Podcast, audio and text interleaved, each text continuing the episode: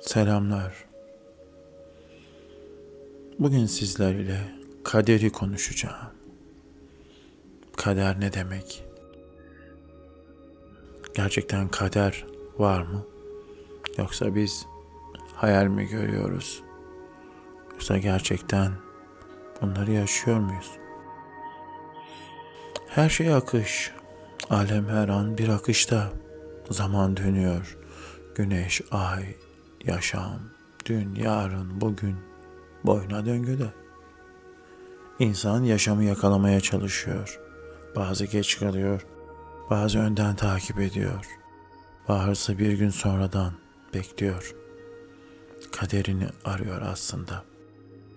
Kaderini bulmaya çalışıyor.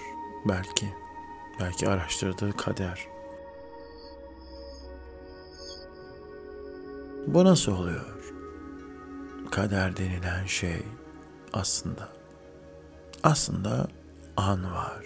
Bir, bir an diye bir yer var. İnsanlar geçmişte kalıyorlar. Bazı insanlar rahatsızlar. Zihinsel blokajlar olduğu için bunlara rahatsız diyoruz. Onlar geçmiş alanlarına takılmışlar. O öyle yaptı, bu böyle yaptı diye kıvranıp dururken anı kaçırıyor. Bazı insanlar da onu yapacağım, bunu yapacağım, şunu yapacağım ilerideki zamana tohumlar ekmeye çalıştığı için o da anı kaçırıyor. Halbuki an, anda aslında kader. O önüne gelen, verilen şeyi almak veya almamak, o önüne gelen şeyi yönlendirmek veya yönlendirmemek kader. Sen anı unuttun, ilerideki zamanda tohum ektin, geçmiş zamandan tohumları söktün. İşte hepsi kuru. Kuru düşünce diyelim bunlara. Bunlarda hiçbir anlam yok. Senin anlam verdiğin yer an. Sen anını anlamlandır. Anda sen tohum ek. İşte o an geldiğinde, o kader programı an sana geldiğinde kişi o mekanın, o anın içinde Allah'ın verdiği cüz'i iradesi, yani kendi aklı ile istediğini seçebilme kabiliyetine kader diyorlar. Sen o an seçebiliyor musun cüz'i iradenden? İşte buna kader dediler. O seçtiğin yol kişiyi iyiliklere veya kötülüklere taşıyor. İşte o anda sen neyi seçtin? Pozitif tarafı mı seçtin? Negatif tarafı mı seçtin? Önemli olan bu. Onu da aklın ile, cüz-i irade, Allah'ın verdiği sana o iradeyle seçme hakkın var. Aslında sen seçiyorsun. Sana verilen bir kader var ama kaderi sen seçiyorsun. Ama gene en sonunda dönüyor, gene Allah'ın dediğine varıyor. Çünkü sen doğru olanı seçmedin, negatifi seçtin. İşte bu da bilinçaltı yansımaları oluyor. Burada karar veren cüz-i irade.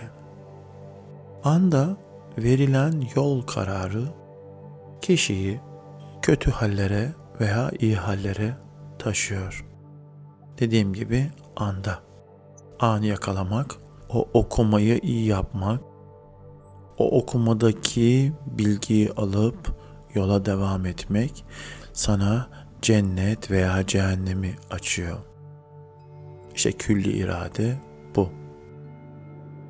Cüz-i irade bu. Sen cüz-i irade ve külli iradeyi birleştiren olduğunda akıştaki kader programını çözmüş oluyorsun. Yaşam ve yönetime yön veren bir mühür gibi.